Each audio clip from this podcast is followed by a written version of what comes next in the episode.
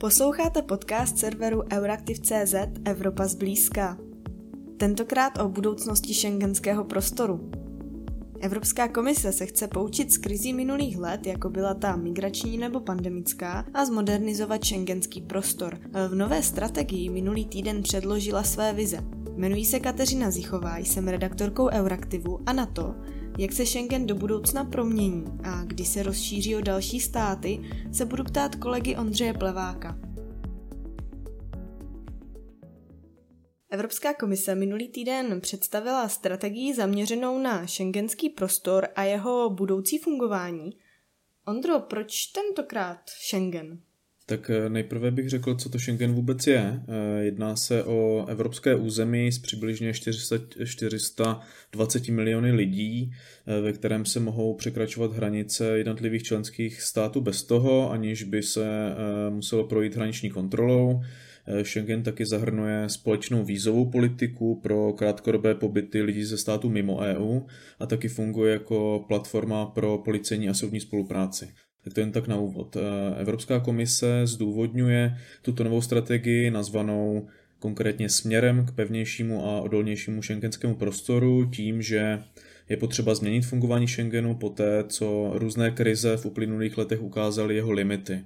Uprchlická krize v letech 2015 a 2016 ukázala nedostatky ve správě vnějších hranic a taky v oblasti zvládání migrace, což eh, potom vedlo k zavedení kontrol na vnitřních hranicích eh, v řadě členských států.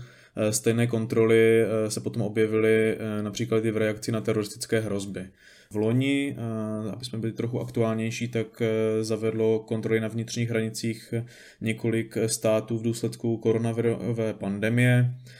Podle komise tyto kontroly v některých případech ohrozily vlastně, vlastně správné fungování vnitřního trhu a narušily dodavatelské řetězce v rámci EU, stejně jako pohyb osob, zejména těch, které žijí a pracují v těch příhraničních regionech. Nešlo tedy jenom o cestování na dovolenou, řada lidí prostě překračuje ty hranice několikrát týdně je eh, tedy potřeba připravit se na budoucnost a nějakým způsobem zajistit, aby se něco takového už v, nejlepší, v nejlepším případě nedělalo vůbec, aby se to volné cestování omezovat vůbec nemuselo. Eh, vidíme to například eh, v případě toho dočasného covidového certifikátu, že se vymýšlí, jak co nejvíce minimalizovat ta současná omezující opatření při cestování. V podstatě ta strategie je tedy nějaká snaha se do budoucna poučit. Když se tedy bavíme o strategii směrem, řekněme, k odolnějšímu šengenskému prostoru, co si vlastně po takovou strategii můžeme mm, představit? Jaké jsou ty klíčové vize komise? Komise dává na stůl čtyři širší cíle. První je zajištění efektivní zprávy vnějších hranic EU. K tomu má posloužit e, postupné posilování Evropské pohraniční a pobřežní stráže Frontex, nějaké propojování databází pro zprávu hranic a řízení migrace nebo digitalizace žádostí o víza a cestovní doklady. E, druhý cíl je pak posílení šengenského prostoru přímo uvnitř, tam je důraz na úzkou spolupráci mezi členskými státy. Ty nové iniciativy budou zahrnovat například konex, eh, kodex policejní spolupráce, eh, zlepšení výměny, výměny informací o DNA nebo otiscích prstů a registrace vozidel a taky eh, rozšíření využívání informací o cestujících, kteří vlastně létají v rámci šengenského prostoru leteckou dopravou. Eh, třetí bod eh, pak představuje zlepšení připravenosti na budoucí problémy a různé krize. Vznikat eh, budou například výroční zprávy o stavu Schengenu a diskutovat se bude o nich na pravidelných šengenských fórech.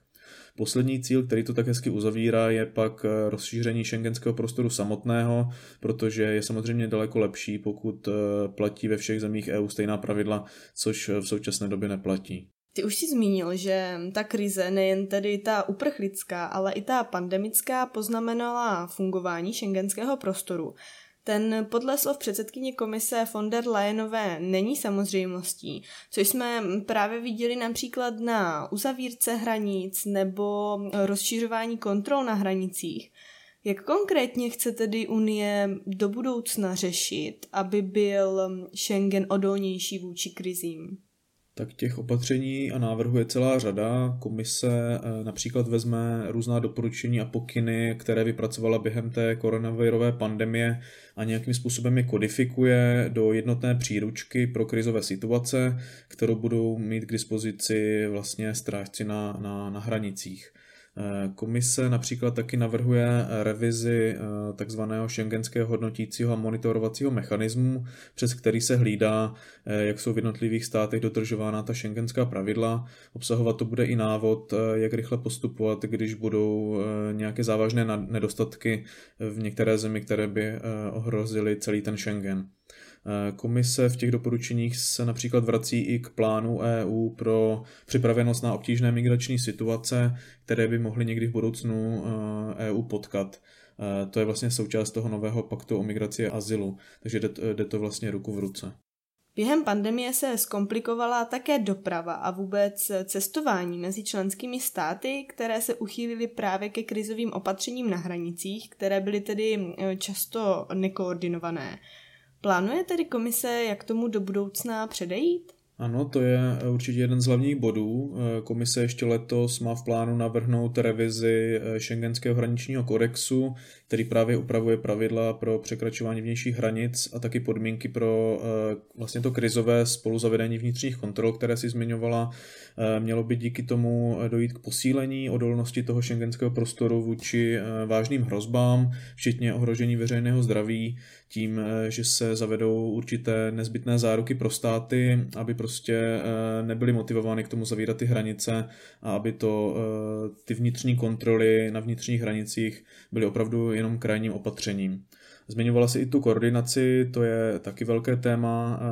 Vlastně EU chce řešit eh, lepší koordinaci těch omezení cestování do EU i, i uvnitř, a to právě na základě zkušenosti s tou pandemí, aby se předešlo tomu, že se budou vydávat zbrklá a protichudná opatření, Komise se o to snažila eh, i v rámci pandemie, ale často marně. Státy prostě hrály v tomto ohledu prim a tohle by mohlo celou tu koordinaci nějakým způsobem ukotvit.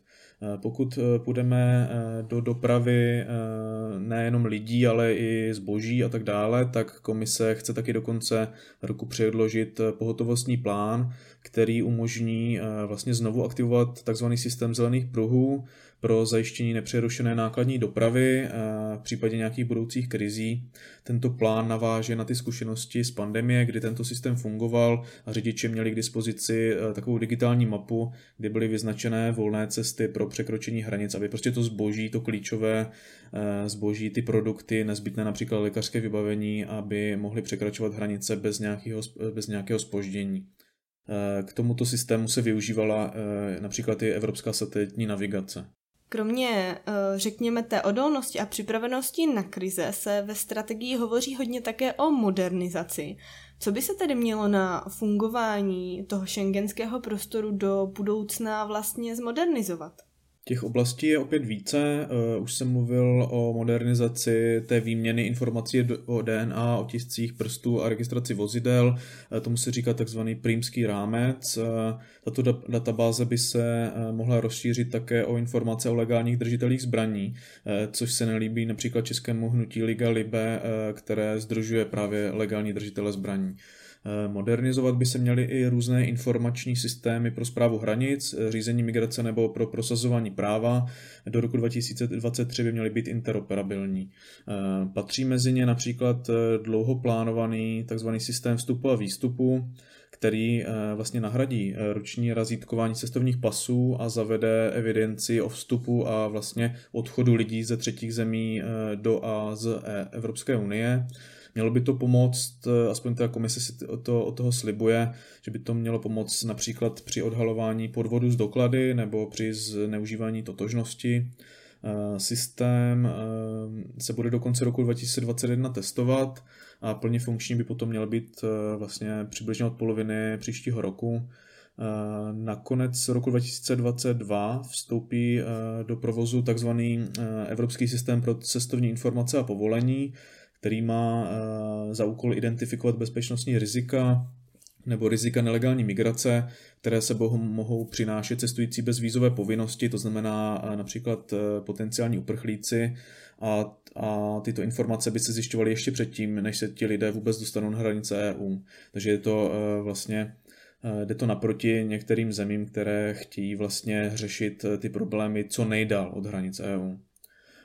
Zmodernizovat se má taky vízový informační systém nebo známý šengenský informační systém SIS, což je vlastně široká mezinárodní databáze obsahující informace o lidech pohybujících se po Schengenu a překračujících hranice. Komise taky navrhne, když mluvíme o té modernizaci, aby se postup podávání žádosti o výzum do Evropské unie a žádosti o cestovní doklady zdigitalizovaly, což by mělo ušetřit všem čas i peníze. K modernizaci samozřejmě přispívá i výzkum, do kterého má Evropská unie v plánu dávat další peníze.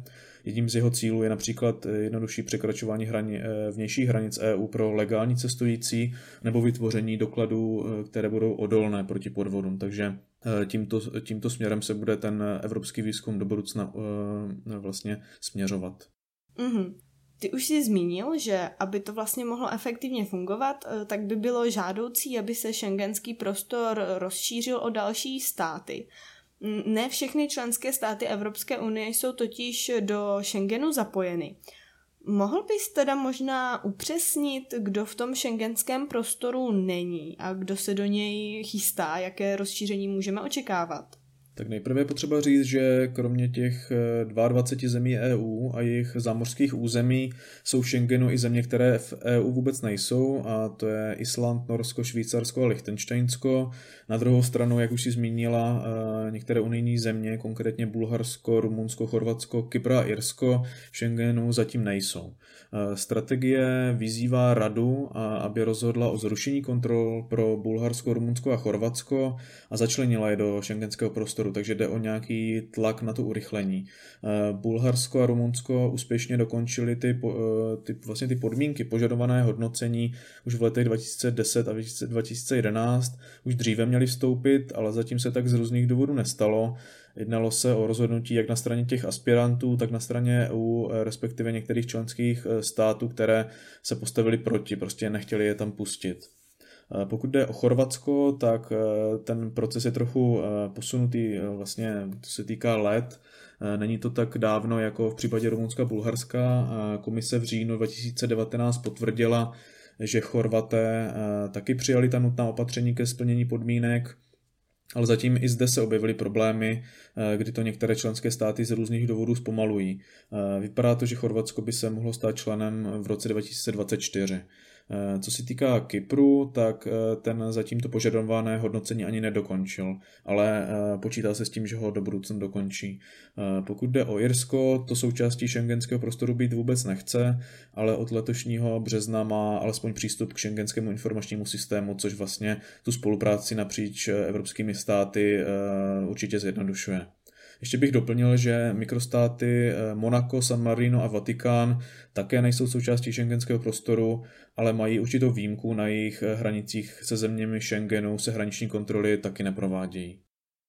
S fungováním šengenského prostoru úzce souvisí migrace, toho už se taky dotkl. Eh, právě řízení eh, migrace v Evropské unii má zajistit nový pakt o migraci a azylu, o kterém se v současné době vyjednává. Ondro, jak to jednání nyní pokračuje? Protože komise v té strategii počítá s tím, že právě pakt bude jednou ze stěžejních součástí celého přístupu a, a fungování šengenského prostoru. Přesně jak říkáš, na samotný pakt komise několikrát odkazuje i v této nové strategii. Jeho přijetí je podmínkou eh, pro splnění řady z těch navrhovaných opatření v rámci Schengenu. Nejvíce to vidět asi u zprávy vnějších hranic. Eh, teď se zdá, že se ta jednání o paktu opět po mnoha měsících rozjíždí. Důvodem bylo samozřejmě to, že Evropská unie řešila hlavně pandemii a na jiná témata moc čas nezbýval. Eh, ministři vnitra se eh, teď v úterý 8. června shodli na tom, že může dojít eh, k rozšíření pravomocí tzv. Evropského podpůrného asilového úřadu.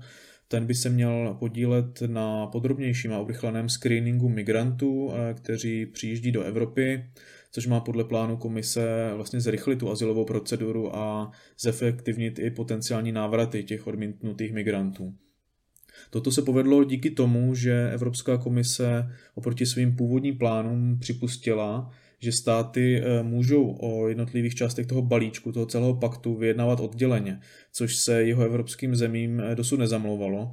Oni tyto země nechtěli vyjednávat o jiných částech balíčku dříve, než jim vlastně ostatní země přislíbí solidaritu v otázce zvládání přílivu migrantů Eh, chtěli to vlastně celé propojit a podmínit eh, vlastně navzájem jednotlivé části.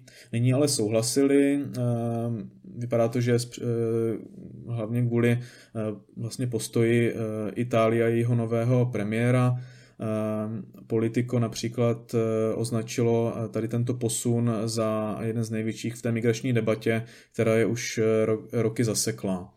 O tomto tématu budou jednat taky unijní lídři na samitu na konci června. Eh, a po Portugalsku přebere v červenci unijní předsednictví Slovinsko, které označuje právě vyjednávání o migraci za jednu ze svých priorit. Eh, vypadá to, že by eh, tady mohlo k dalšímu posunu dojít už brzy. Redakce Euraktiv se s vámi pro tentokrát loučí. Děkujeme, že nás posloucháte.